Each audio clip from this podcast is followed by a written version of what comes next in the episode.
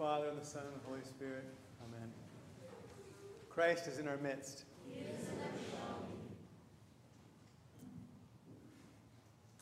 I would like to say a few things today about thankfulness. I know that there can be much said, but this gospel reminded me of this. And as I was preparing, I came across a quote from St. Basil the Great. He says, When you sit down to eat, pray. When you eat bread, do so thanking Him for being so generous to you. If you drink wine, be mindful of Him who has given it to you for your pleasure and as a relief in sickness. When you dress, thank Him for His kindness in providing you with clothes. When you look at the sky and the beauty of the stars, throw yourself at God's feet and adore Him who in His wisdom has arranged all things in this way. Similarly, when the sun goes down and when it rises, when you are asleep or awake, give thanks to God who created and arranged all things for your benefit. Thank God for this day. Thank God for this holy liturgy. Thank God for all that rain and the green, tall trees that it creates and the rivers that it fills. Thank God for everything. Thank God for the gospel today and the whole gospel. For God so loved us, He gave us this gospel so that we can know the truth about Him, so we can know Christ, and so that we can be saved. And how can we not respond to the gospel and everything in it and everything in this life with gratitude? And yet, that doesn't necessarily characterize our life, does it? Are we filled every day with an overwhelming sense of gratitude, with thankfulness to God? Or, while we are thankful for many things, is our life punctuated by the opposite of thankfulness grumbling, complaining, dissatisfaction? It seems that our whole culture um, deals in the commerce of unsatisfaction and grumbling, complaining, and not having enough. Today, this gospel, according to a homily I found by Metropolitan Anthony Bloom, says this gospel is a short example of the way in which we, most of the time, receive the gifts of God. So, in this gospel, we encounter Christ and his disciples who are on their way on the border of Samaria and um, Galilee, on their way to Jerusalem, it says. And as they're coming upon a village, they encounter 10 lepers. Now, the lepers were not really allowed to go into the town because lepers, at that leprosy, um, was completely incurable. It was a progressive disease that took time, maybe from the time you were infected till the time you started noticing it might be five years or 20 years. But it keeps on progressing, getting worse and worse. And if you've read anything of the life of um, St. Nicephorus the leper, you know what a horrible, terrible death sentence this is. But it's a death sentence that is going to meet you with sort of a horrible, disfiguring disease. Though, not with pain, I hear, because it destroys your nerve endings so you can't feel. Now, this, at the time, was so contagious that it was considered to be unclean, and you could have no human contact. So we find the 10 lepers in their own little community, hanging out together. Who else would a leper stay, hang out with? We come across them, and they're in this state, sharing in their misery. They're desperate for mercy. And they cry out to God, that is, to Christ, have mercy. Jesus, Master, have mercy on us. Now, they've heard of him, obviously, and they see him from afar because they're not nearby, and they're shouting out to him, Jesus. So they know who he is. And they call him Master because they've heard of him and they understand that he has authority. And they say, Have mercy on us. And this is exactly the, the phrase that was used by so many who were in need of healing. And I think the word mercy has in it some connotation of a desire to be healed. Now, Jesus has no conversation with them. He doesn't ask them, What do you want? There's no, there's no other interaction. But he says, Go and show yourself to the priests. It's obvious what they wanted. And they begin to go and show themselves to the priest. Because to show themselves to the priest was essentially to have this command, was essentially a promise that they were going to be healed. And they knew that if they were to be healed and then show themselves to the priest, the priest is the only one who could proclaim them to be clean and to be worthy of community again. Now, as they were going, they believed. They went and they were healed. Can you imagine to have this terribly disfiguring disease, very uncomfortable, and they are suddenly healed? And Jesus himself says, wait a minute, where are they? He expected them to turn back, but only one does. Only one returns to fall down at his feet and to thank him. Only one, Jesus says, returned to praise God except this foreigner. Where are the other nine? Well, for them, apparently, it was enough for them to be healed. Their bodies were healed, perhaps not their hearts. Were they thankful? Well, they were happy. They were glad they were um, healed, but were they thankful? Now, it seems to me that to be thankful requires to have someone to be thankful to. To be thankful requires an expression, requires someone to say, ah, thank you, too. So if they were thankful, who did they express their thankful to, thankfulness to? Who were they thankful? Certainly they were glad. I hear people all the time who are, who are without faith, people of no faith or atheists or whatever, secular people. And they'll say, I'm so thankful this. And I think to myself, really? Who are you thankful to? I would kind of like to ask them that question, but that might be a little aggressive. But truly, if we're thankful, we need to have someone to be thankful to, somebody to express our thankfulness. But isn't this an image of how we often behave? We receive the blessings of God, His gifts to us, and don't we take them for granted? How often do we forget to give thanks? Nine out of ten times, maybe, maybe more. And even when we in prayer ask God for things and He grants them to us, do we stop and say, Thank you, Lord?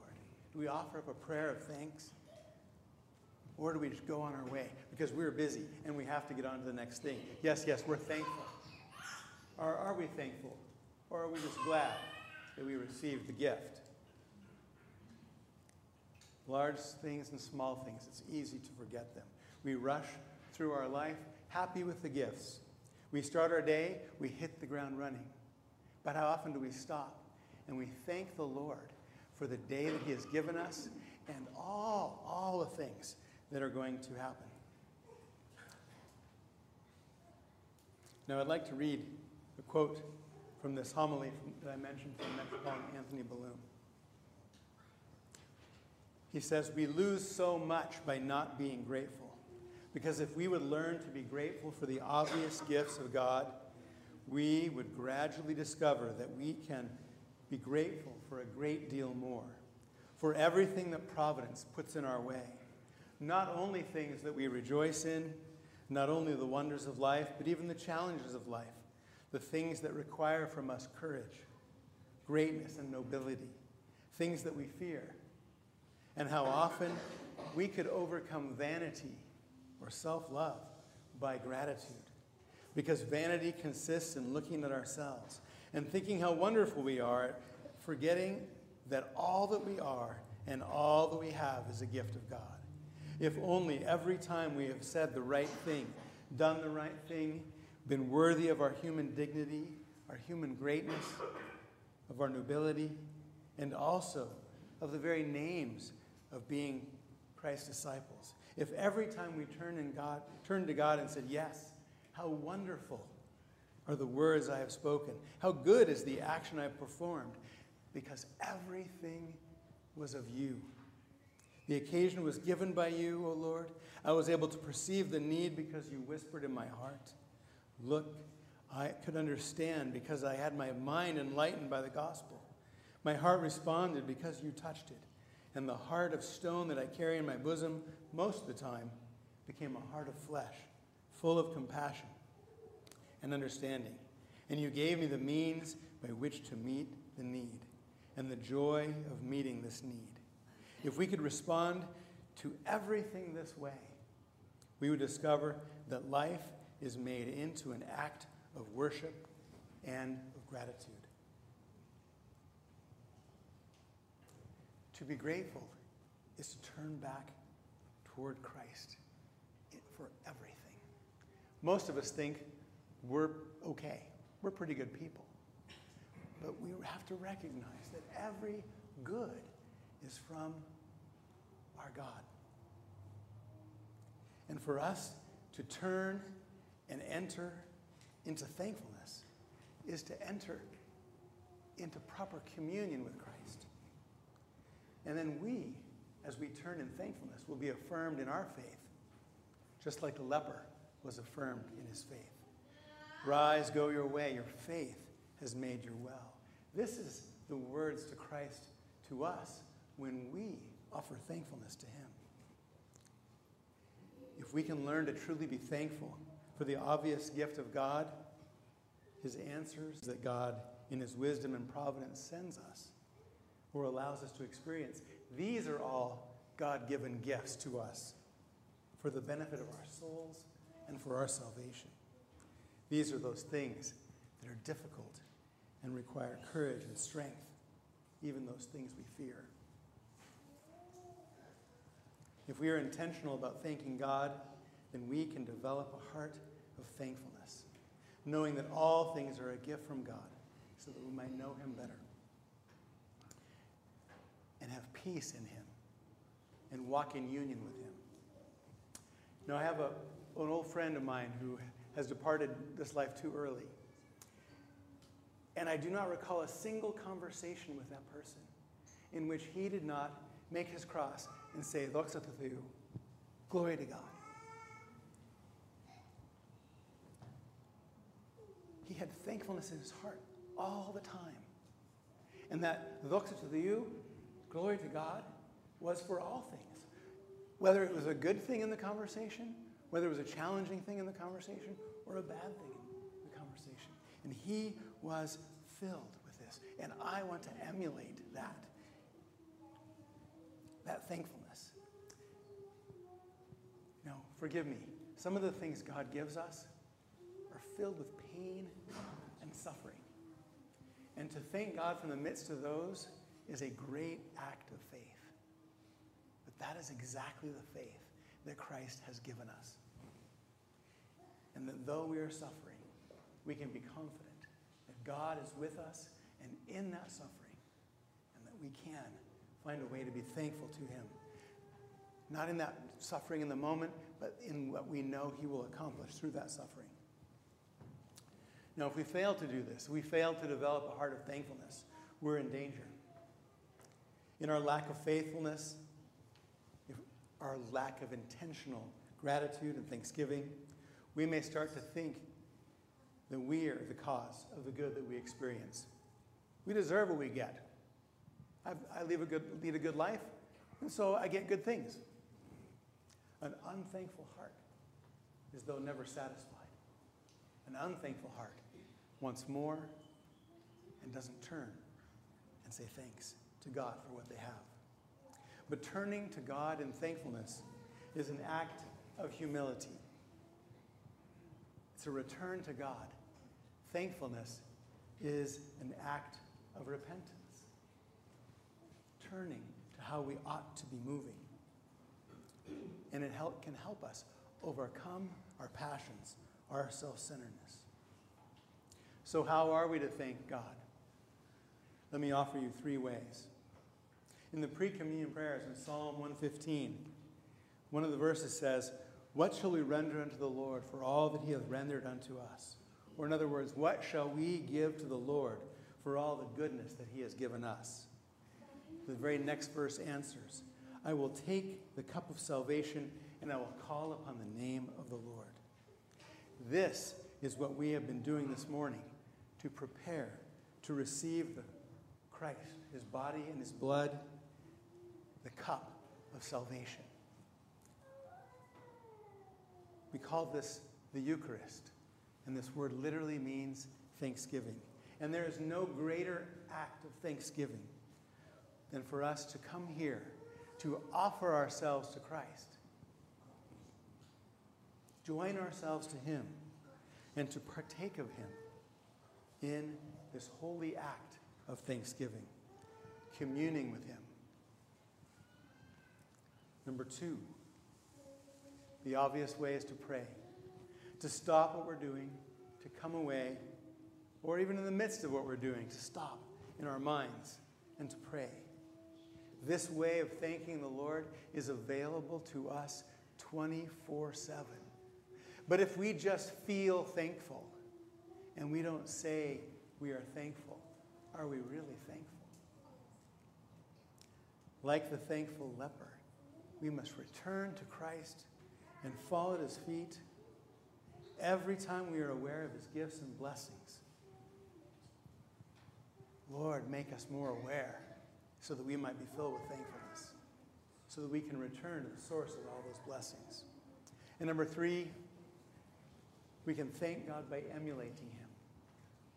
We can obey His commandments. We can forgive one another. We can love one another as He has loved us. We can love our neighbors as ourselves. And in doing these things and obeying the commandments, we become more like Him, more like our Lord. And that is the purpose for which we were created to become more like Him. We aim to fulfill our purpose by living in thanksgiving, to become more like Him by the grace that He is pouring out on us all the time. We need to allow room for His grace to work in us. And thankfulness, expressing thankfulness to God, is what makes room for that grace.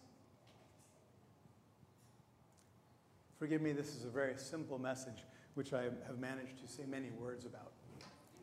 But it's hard to do because of where we live and how we live.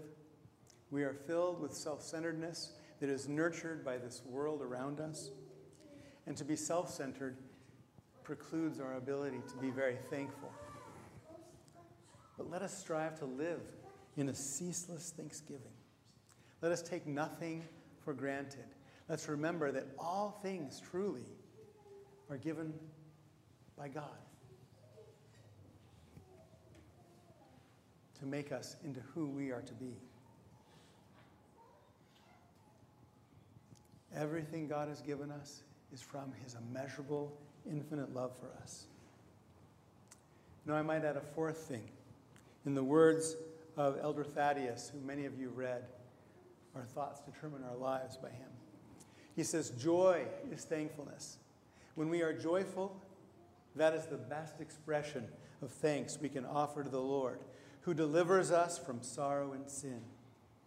So, my brothers and sisters in Christ, let us, with thankfulness, try to live our lives, whether things are easy or hard, to live our lives in the joy of the Lord, returning thanksgiving to Him so that He can add more joy back to us.